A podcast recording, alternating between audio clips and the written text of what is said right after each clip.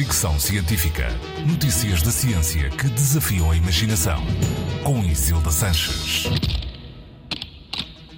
Bruce Lee é dele e da sua morte que falamos hoje. Quase 50 anos depois da sua morte, que aconteceu em 1973, quando tinha apenas 32 anos, Bruce Lee continua a ser o nome mais conhecido das artes marciais. Ator, realizador, produtor, pensador e professor, Bruce Lee era uma estrela quando morreu subitamente em Hong Kong e a sua morte sempre esteve rodeada de mistério. Agora, um estudo publicado no jornal Clinical Kidney aponta uma explicação. Bruce Lee pode ter morrido por beber demasiada água.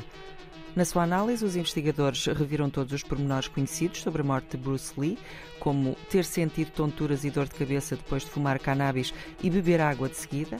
Para a dor de cabeça, Bruce Lee terá tomado um analgésico e duas horas depois era encontrado inconsciente e levado para o hospital onde foi declarada a sua morte.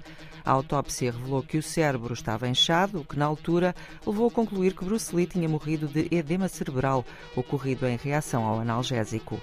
No novo estudo, os autores notam que Bruce Lee só tomou o analgésico por estar com dor de cabeça, o que pode indicar que o inchaço começou antes, e propõem então uma nova explicação.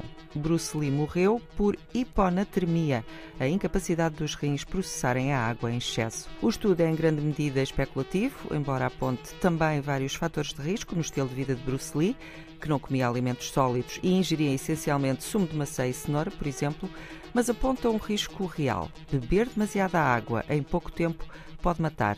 Mas atenção, demasiada água é demasiada água. Qualquer coisa como 6 litros em 3 horas. Fricção Científica.